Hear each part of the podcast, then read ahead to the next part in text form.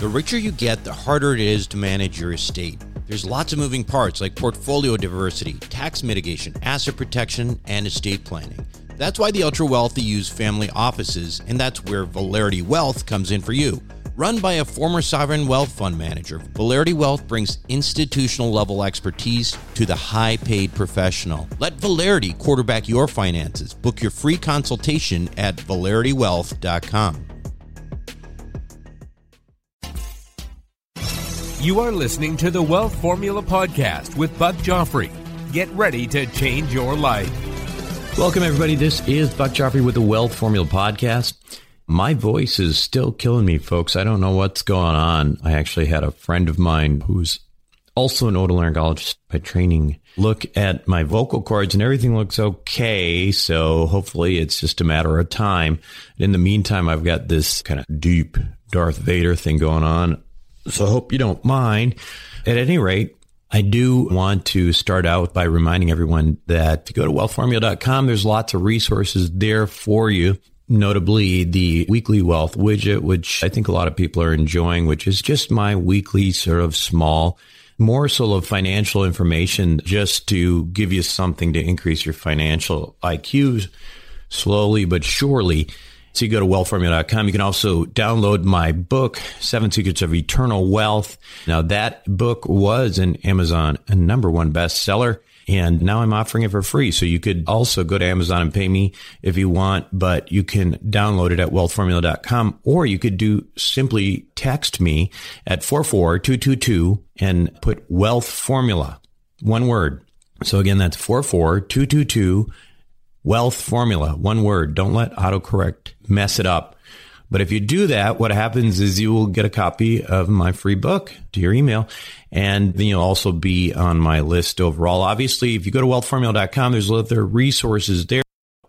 Now, on to today's topic. So in seventeen eighty-nine, Benjamin Franklin wrote, "Our new Constitution is now established and has an appearance that promises permanency, but in this world, nothing can be said to be certain except death and taxes."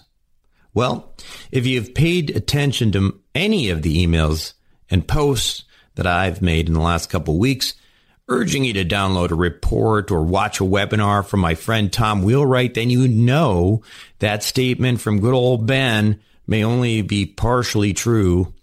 That is, Tom Wheelwright, who also happens to be Robert Kiyosaki's C P A, has shown how it is quite possible for you legally not to pay any taxes. Now, if you didn't take advantage of that information, then it's your loss, because there was a ton of free information there. I know Tom had a product, but that product that he was ultimately selling, I mean, the information in there, folks, I paid like thirty grand for that. And it was just, you know, a few hundred bucks, whatever.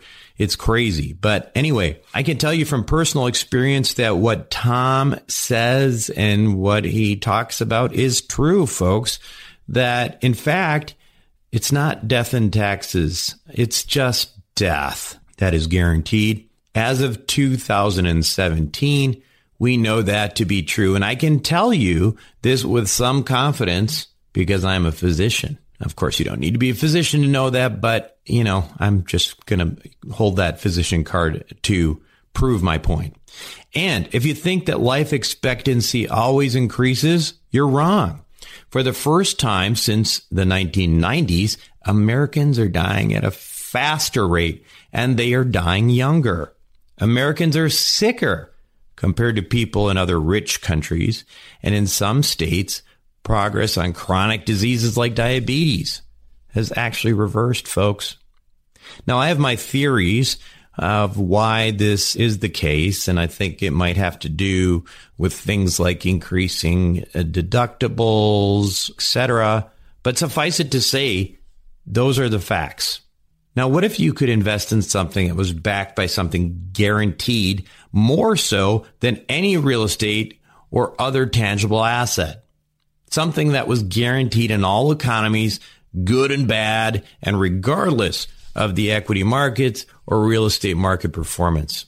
Well, it's possible to do that. You just have to invest in something that is guaranteed by death. All right, now that might sound a little morbid, And I know, especially for those of you who are not in the health field, it sounds a little morbid. But listen, the richest people in the world have been using a technique for decades, unknown to the rest of the ninety-nine point nine nine nine percent of us. It might be the ultimate investment hedge. It's an asset class called life settlements. And when we come back, you will be one of the few people on the planet to learn about this exciting asset class strategy.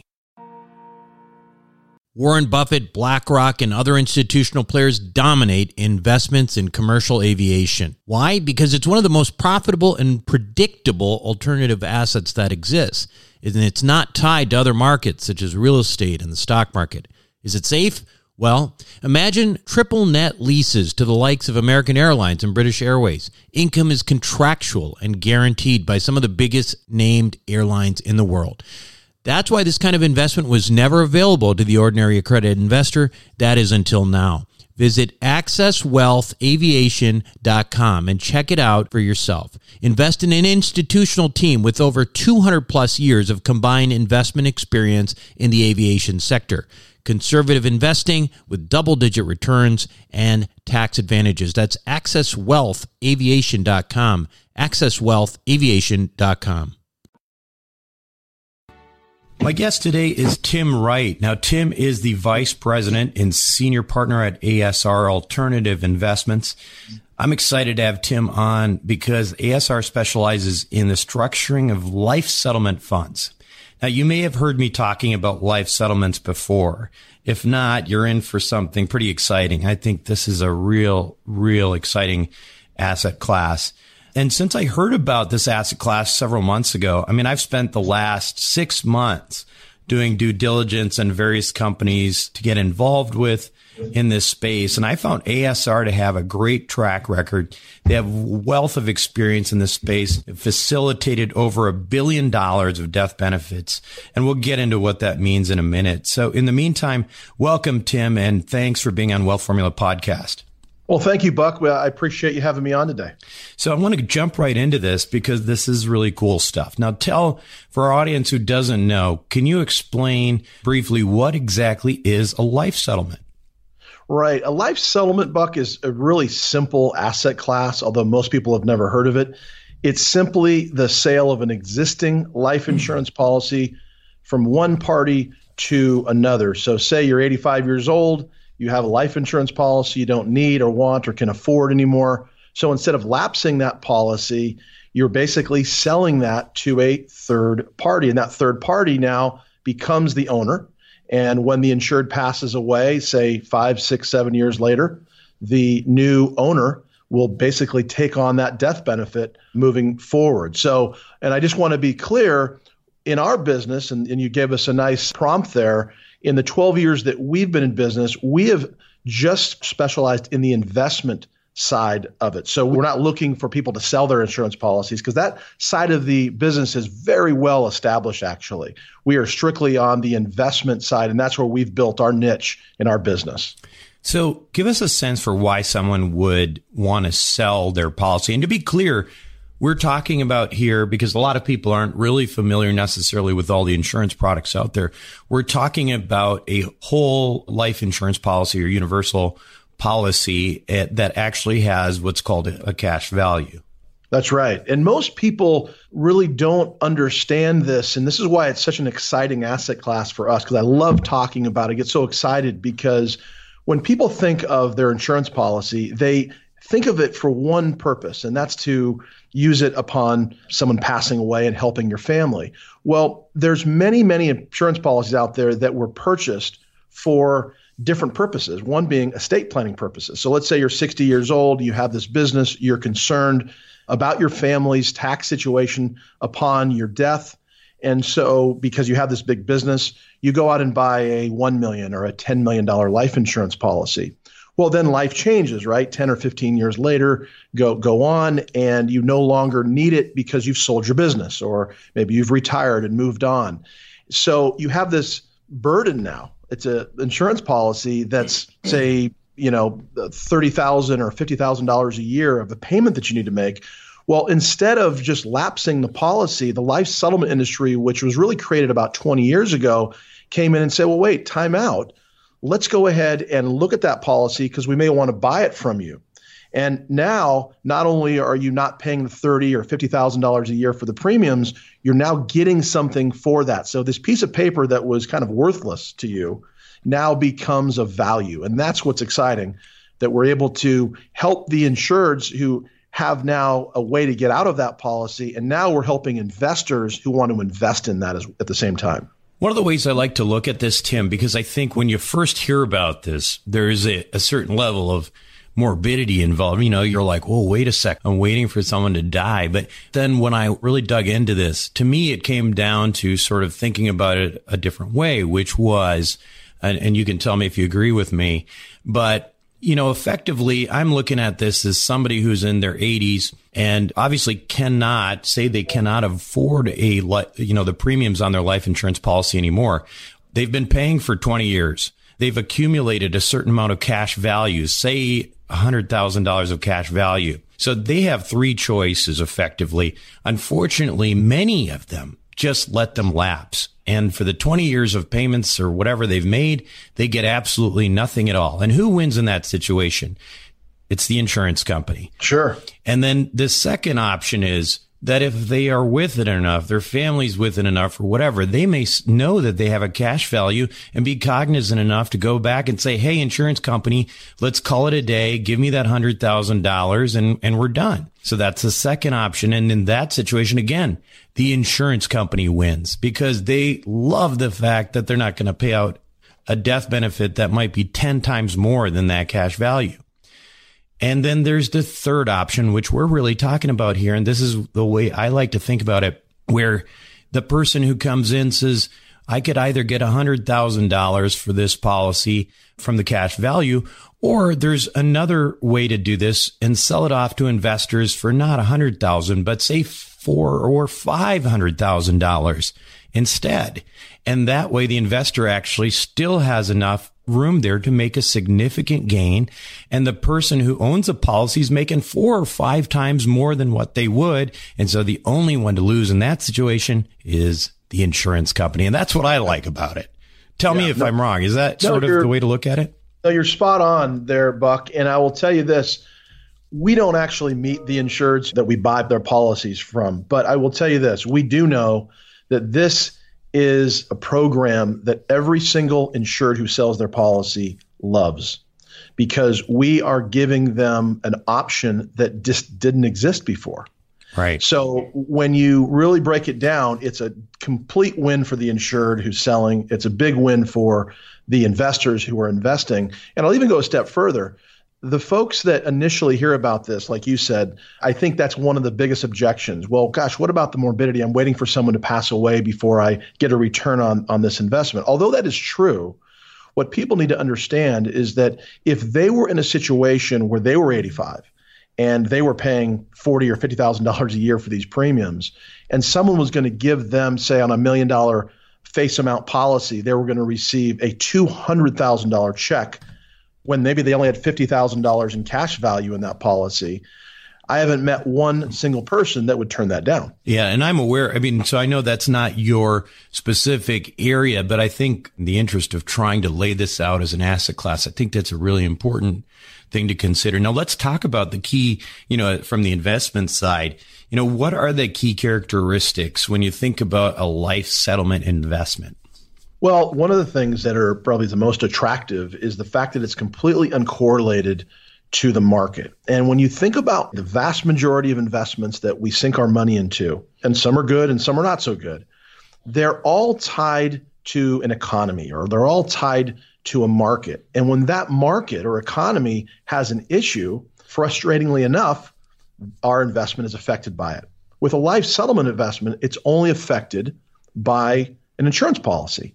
So it has no market bearing or economic bearing whatsoever. So our belief and why we got into this business twelve years ago is that everyone should have a percentage of their portfolio insulated by an asset class that's not affected by the markets or an economy. And that's really probably the number one reason. There's a couple other ones. probably the biggest beside that, probably one B, is the fact that this asset class is backed by the biggest insurance companies, the biggest companies in the world, a seventeen trillion dollars industry. And when you think about life insurance policies, in the last one hundred fifty years, you haven't heard of a policy not pay out upon a death. It just doesn't happen. And so when you think about an investment that's backed by these insurance companies, that's exactly what we're investing in. So if we buy a, say I'm just using Lincoln Financial or A X A Insurance, when we buy one of their policies, we know that it will pay off upon the person passing away. Those two right there, although there's many more that I can go into, are probably the two mm. biggest reasons that people really look at this asset class and get excited about it. You know, what's interesting too is, and Tim, for a variety of reasons, I've gotten interested in insurance products in general. And so I actually got a producer's license. And one of the things that I found fascinating is that there's this idea out there that in certain circumstances, insurance companies won't pay, for example, you know, suicide or something. But the reality is after two years of a policy, there's not a whole lot that an insurance company can do. They have to pay. And isn't that right? That's right. Yes. The contestability period is two years in the United States with insurance companies. And so if, you know, basically what that means is the insurance companies have two years to figure out if there's anything wrong or the application was uh, erroneous or there's fraud involved. And so beyond two years, once the person passes away, regardless of the situation, that policy is going to pay off. Now, there are some exclusions that we look for when we buy policies, but for the most part, all bets are off after two years. And the policies that we're buying have been in place far longer than two years to begin with. Right, right. Because you're mostly, you know, looking at people who are over eighty years old and that sort of thing, right? So that's correct. Now, let's talk a little bit more about the asset class in terms of historical. This, it has been legal, I think, for over one hundred years now, isn't it? I mean, this is a Supreme Court case, early nineteen hundreds. Is, is that correct? So this isn't something new. No, it's really not. The Grigsby versus Russell case that you're talking about was a Supreme Court case in nineteen eleven. So what is that, one hundred six years or so yeah. ago, that really established this. And really, it took about eighty years for an industry, or almost ninety years for an industry to really be created from it. I call that the best kept secret by the insurance companies, because this could have happened well before mid nineteen nineties, which is really when this uh, kicked in about twenty or so years ago. But yeah, it's been around for a long time. And the reason that most people actually haven't heard about it, Buck, because you'll get people all the time that will say, gosh, it sounds so great. If it's that good, how come I haven't heard of it? And the reason is that most of this industry is relatively small, relatively niche-y. Most of it has really been purchased by large institutions. You have big banks, you have hedge funds, you have insurance companies. In fact, in two thousand twelve, A I G represented half of all insurance contracts that were purchased. Half of the life settlements were purchased by A I G. They don't buy their own policies. They're buying other insurance policies to hedge against theirs being purchased.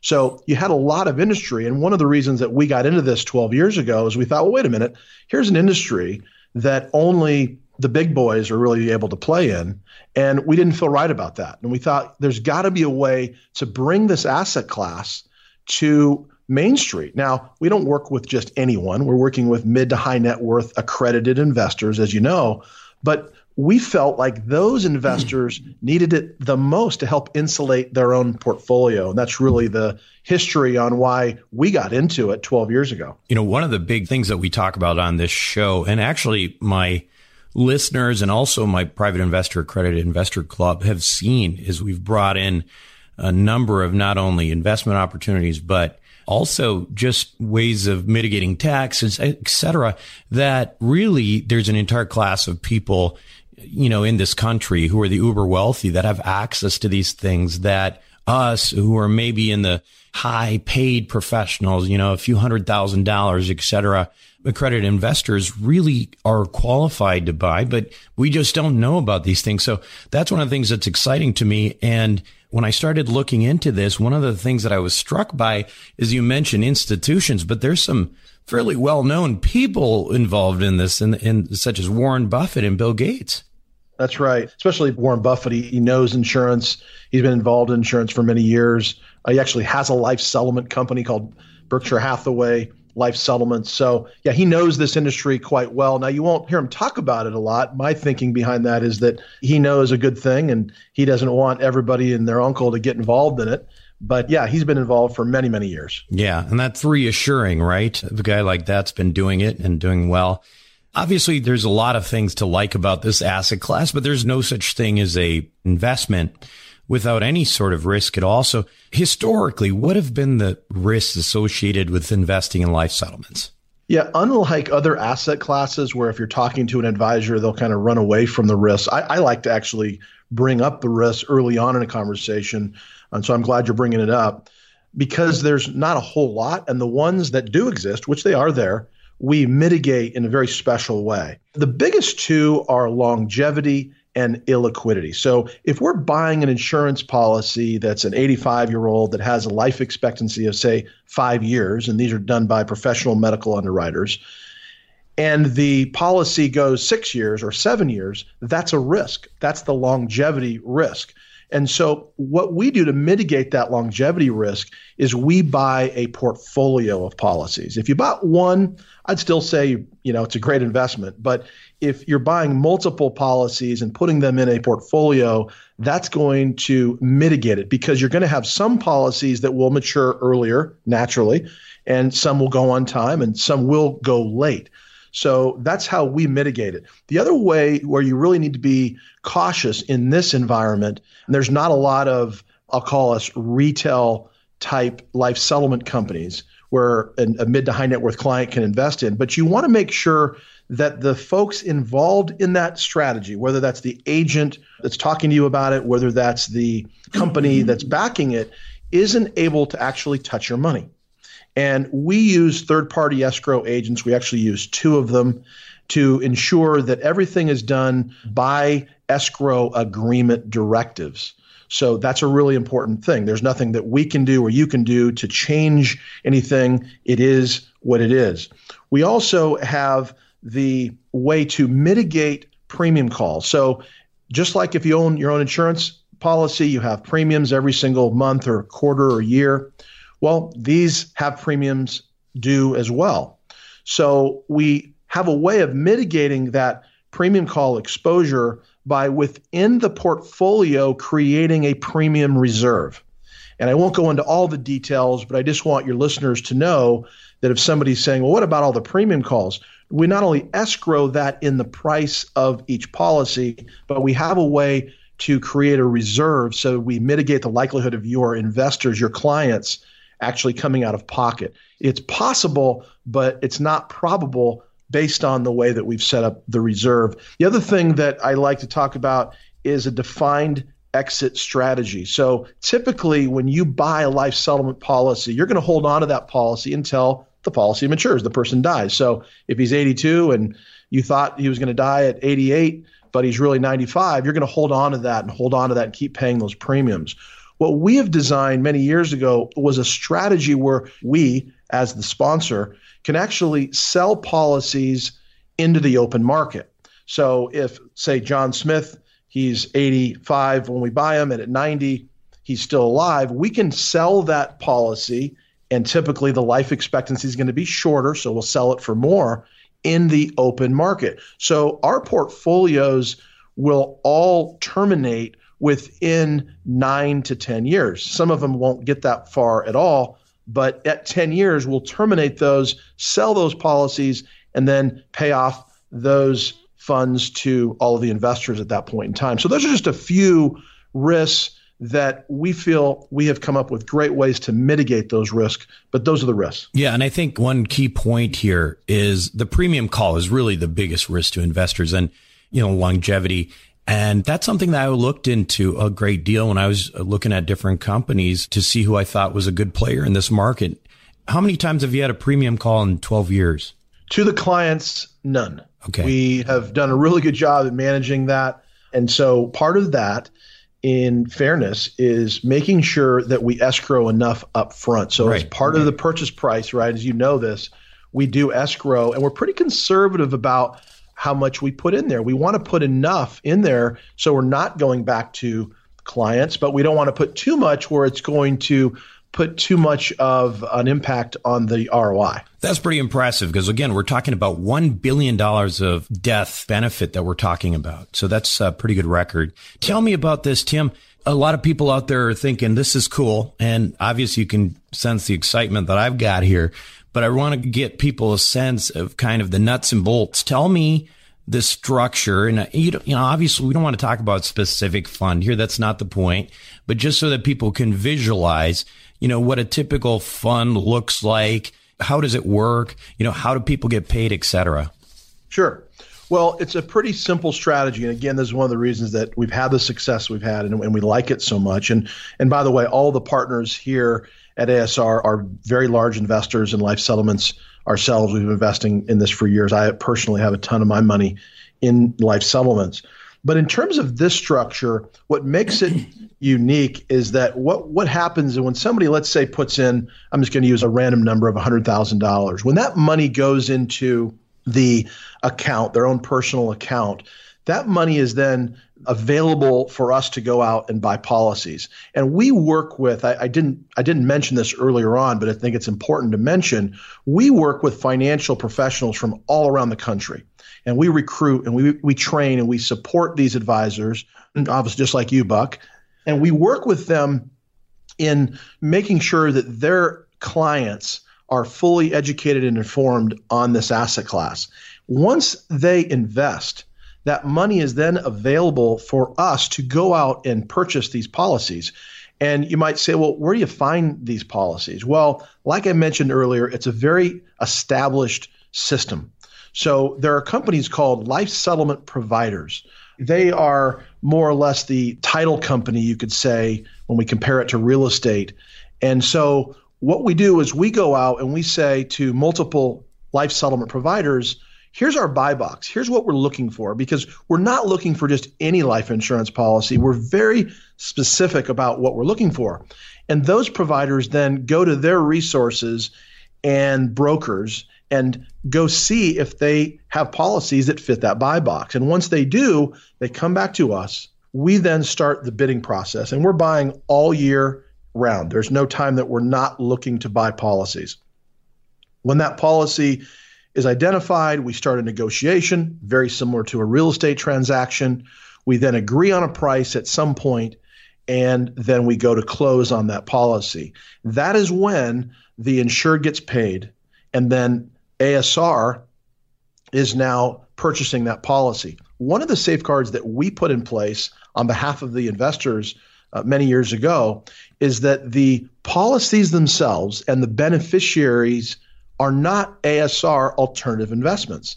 It's actually the fund that is purchasing them, which is a separate entity. And that is a very strong safeguard in our industry that we're very proud of. So let's say three years pass and we have a portfolio of policies. Everybody understands that it's a four to ten year payout window. If it happens sooner, great. But if it doesn't, that's kind of the window that we're looking at. And let's say in year three, the Jones policy matures.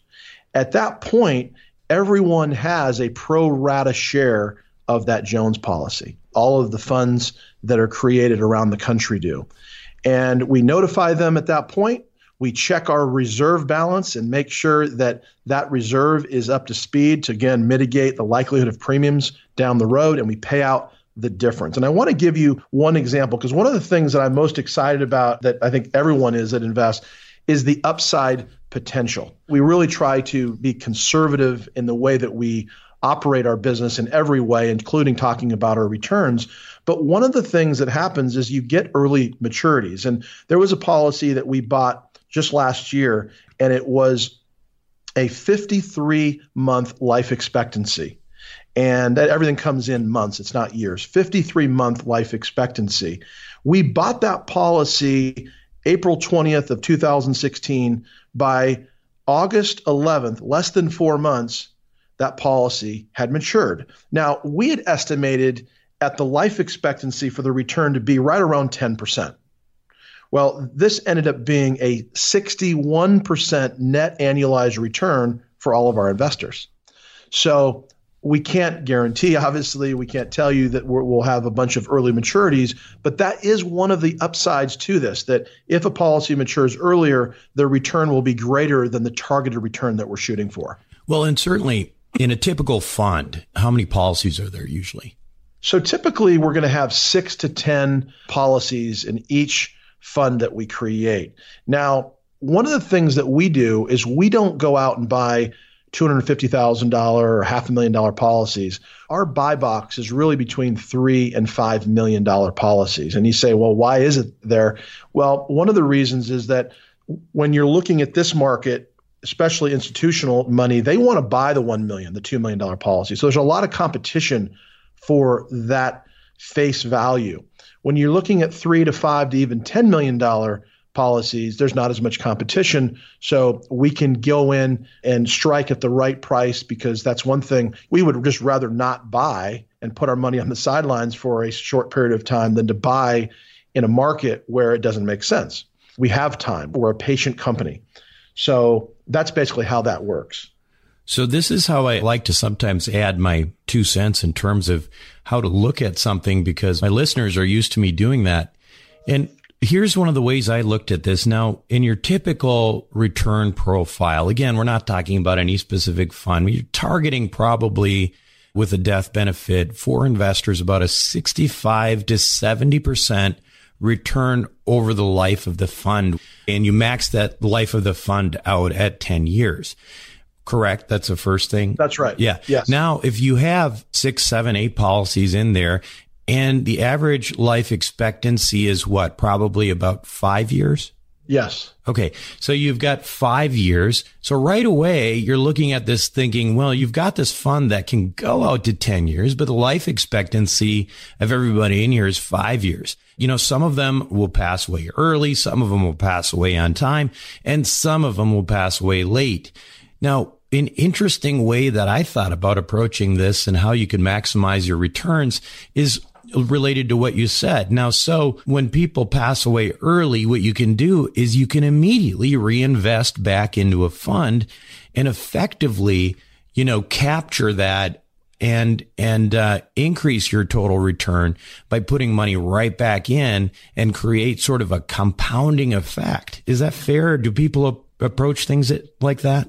That's exactly how it works. And I will tell you, in the policy I just referenced, we actually had one hundred ten percent of the money come back. And you say, well, what? How's the ten percent? Well, people who maybe put their toe in the water early on with whatever dollar amount they did with, they put more money in because they saw the investment work so well. And so they said, well, wait a minute, I've got this money over here. Let me put that in as well. So yeah, there's no question that the excitement level when there is an early maturity creates this compounding effect. And, you know, over a ten-year period of time, we say, yes, let's look at a, a, a targeted six to eight percent conservative return. But if that yield that you're talking about, that sixty-five to seventy percent yield, happens in year six, well, then we divide that number divided by six, and the, the annual return is obviously much greater than that. But like I said earlier, we're very conservative in our approach in everything we do, including the returns that we discuss. Right. And to be clear, I think those numbers, and that's why I, when I look at this, I think it's important. When you hear that six to eight over ten years, it doesn't sound great. But then you're like, wait a second, all these people have, you know, five year life expectancy. So then we got to start using our heads and trying to put numbers together and trying to figure out what happens when we compound, you know, people passing away early, et cetera. I mean, it's all investing. And then, you know, that's where your brains come in handy, right? So when you're buying in an investment, Tim, what exactly are you buying? I mean, you're, say you're investing in a fund. What do you own? So when somebody purchases a life settlement, the investor is actually not buying into the actual policy. What they're buying into is a L L C. They're buying interest into a fund. And that fund owns the policies. So you would actually have units or shares in an actual fund, and that would basically give you a certain percentage of ownership. So like I said earlier, when there's a distribution, when a policy matures, you know exactly how many units you own and how many shares that equates to. uh, and what that dollar amount will equate to. So that's basically what you own. And we're going to get the question. I know I might as well just address it. Most of our money actually comes through I R As, and yeah. whether that's Roth or a traditional. And the reason that that money marries up so well with this is that's money that you want to just see grow. You don't want to put it at risk. You just want to see it grow over time. Well, that's exactly what our life settlement product does. We're the first to admit that if you're looking for a quick turn on your money, this is not the place to be. But if you're looking kind of for a boring, low-risk strategy that you know will return a modest but yet fair return over a longer period of time, life settlements are perfect. So a lot of the money that comes in is I R A money. Well, some people will say, well, gosh, can you own life insurance in your I R A? And you actually can't. You can't own a life insurance policy on yourself in your I R A. I think that's fairly known out there. But what you can do is you can own an L L C within your I R A. And that's exactly how we've structured this to make it airtight and legal. So there's no question of do you own insurance or not. You own an L L C, and in that L L C are the life insurance policies. This is a really, really good point and something that I've thought about a lot from the perspective of an I R A. I mean, listen, in this show, we often talk about assets that cash flow. Now, this is not a cash flow asset. This, to me, is a tremendous hedge against market forces, against any number of things that your money has to worry about out there in the real world. And an I R A where you're not going to be able to see that cash flow anyway sounds like a great place to pack this away. Now, one question that sort of relates to that is, you know, you don't own these life settlements. And so does the I R S consider you as owning life settlements? Do they think of you as owning shares of a fund? And what are the tax implications of that? Well, we have taken a conservative approach, again, to taxation over the years. There was a ruling by the I R S that came out in two thousand nine that really wasn't specific to investing. It was more, if I have a policy and I sell it, what are the tax implications? And we feel that two thousand nine ruling was really aggressive because what they basically said is that everything related to life settlements was ordinary income and not long-term capital gains. So when we set up our program, we really had no choice as the sponsor to say, well, when we do our taxes and our K ones, we're going to treat this as ordinary income. We know that some companies out there will say, well, it's over twelve months and it should be long-term capital gains. Again, we're being conservative and we're treating it as ordinary income because we know that there is a tax ruling. Now, we do know that the I R S is reviewing that tax ruling as we speak. I don't know when that would be changed, if any, but we always have felt like investing in life settlements, because typically maturities happen after twelve months, should be long-term capital gains. But again, due to our conservative nature, we've treated it uh, as ordinary income. You know, I think that's a C P A-specific question that you can deal with. I mean, I think you know, this is clearly gray area. And to the extent that you're a real estate investor, um, you know, uh, the, the nice thing is that if it is ordinary income, it, it would be considered at least passive income. And to that degree, you should be able to pass through passive losses of real estate to offset this. But, but at any rate, that's something for, you know, the C P As to deal with specifically. So the next question I have for you, Tim, is what kind of money? I mean, you know, the amount, uh, we talked about I R A money, but you know, what kinds of investments and who's investing in this stuff? And give us a sense of that. Well, one of the things I like to make sure people understand is that our investment strategy, the life settlement investment strategy, is not competing with your Wall Street money. Now, some people, I know your listeners are completely out of Wall Street and maybe they just have, or they have some investment still there, but there's low risk and there's high risk investments. And I consider the market a high risk investment. And I don't think it's terrible all the time, but you know, let's call it what it is. It's a pretty risky place to put your money. When it comes to life settlements, we view that more as a C D money market type risk in that category. So we don't like to be compared to the market. Someone says, well, gosh, I'm making eight to ten percent in the market. I'd say, well, if you're really getting that net, net, net of fees, then maybe you do keep some of it there. What we're talking about is taking a small percentage of your portfolio. Maybe it's ten, twenty, and thirty percent of your portfolio and investing it an, an insurance, an insulation to basically insulate the rest of your portfolio. And the reason it's insulation is that it's not correlated to an economy or a market. So I just want to make the distinction that we're really not competing with even real estate for that matter. We're competing with a lower risk profile that isn't exposed to a market or an economy. Yeah. And I think to that extent, you know, when you think about the things in life that are guaranteed, you know, people say death and taxes. Well, we've shown on this show that taxes may not even be necessary. You know? so, so that leaves one thing, which is death. And that that's going to happen. I'm a physician. I can tell you, we have not figured out for somebody who's over eighty years old, we're not going to get there, folks, in any time soon. So uh, the other thing is uh, that I want to point out too, that I think that's, again, a very generous and conservative approach, because, again, if you think about compounding these things, returns can be quite attractive. So, so Tim, I know you've got a lot of other things going on today, and I don't want to keep you anymore, but I do want to let people know that, you know, this is an opportunity you can learn a lot more through Investor Club. We are going to have a webinar for Investor Club members, and Tim will be on that as well. And we'll have an opportunity to really dive into some of these things for the private group. Tim, you know, thank you very much for being on the show today. Oh, thank you for having me. I appreciate it, Buck. Now, the reason I didn't give you a contact for A S R in that interview is that they don't exactly deal with individual retail investors. Well, they do if you're worth a lot of money and you want to buy a ten million dollars, you know, you want to do a ten, twenty million dollars investment or something like that. That said, the good news is that I now have a strategic partnership with A S R. And if you are in an investor in Investor Club, that's good news for you, because I will be doing a webinar on this topic shortly, and you can learn how you can potentially get involved. Now, of course, Investor Club, as a reminder, is limited to accredited investors.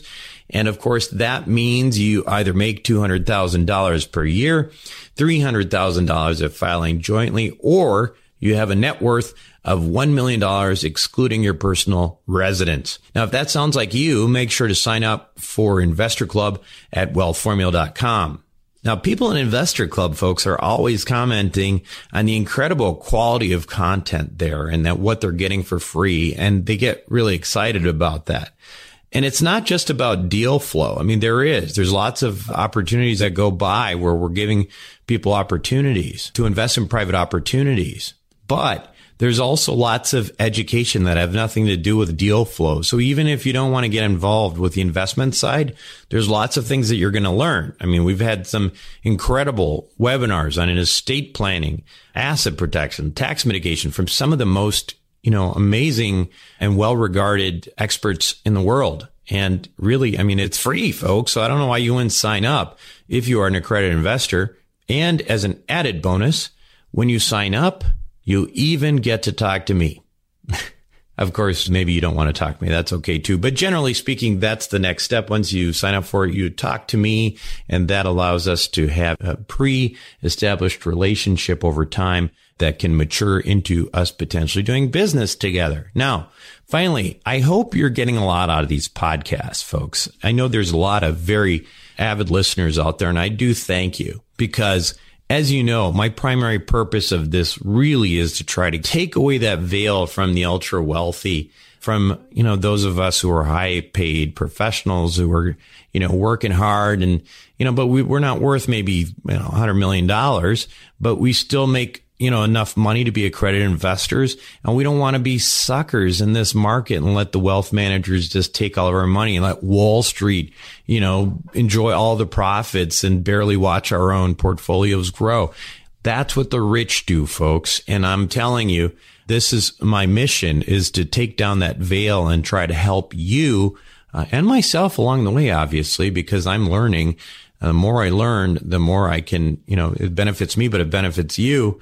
But that's my mission here. And if you like that mission, there's things you can do. I mean, you can write reviews on iTunes and subscribe to the show. Why would you do that? Well, that helps us go up in rankings and, and gets us in front of more people. You can obviously share the show. I mean, you can follow me on Twitter. at Buck Joffrey. And you can also friend me on Facebook. It's just Buck Joffrey. Or go to the Wealth Formula page on Facebook. You know, get involved in when you see a post from me about a show. Share it with your community. I mean, this is what it's all about. We're, you know, we're trying to build a community.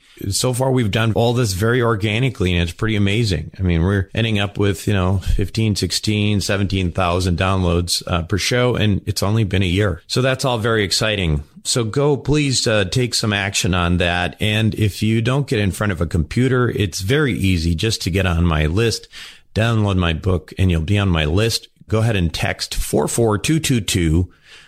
And type Wealth Formula, one word. Don't let autocorrect mess you up.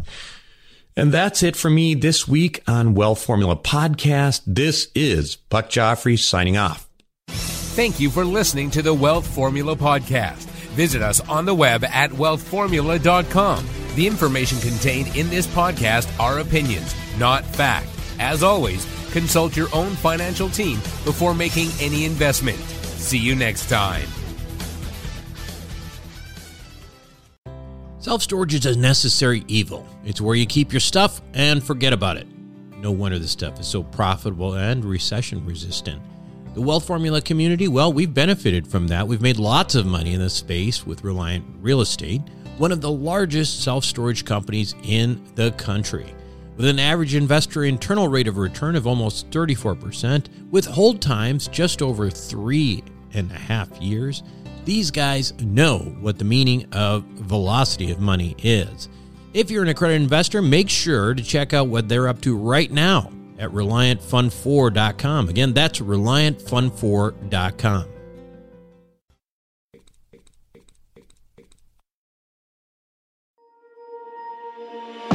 Worried about saving too little, too late for retirement? The Wealth Accelerator may be exactly what you need. With the help of some of the oldest and most reliable insurance companies in the country, Wealth Accelerator allows you to take most of the upside of any good year in the stock market and use bank loans to magnify those returns significantly.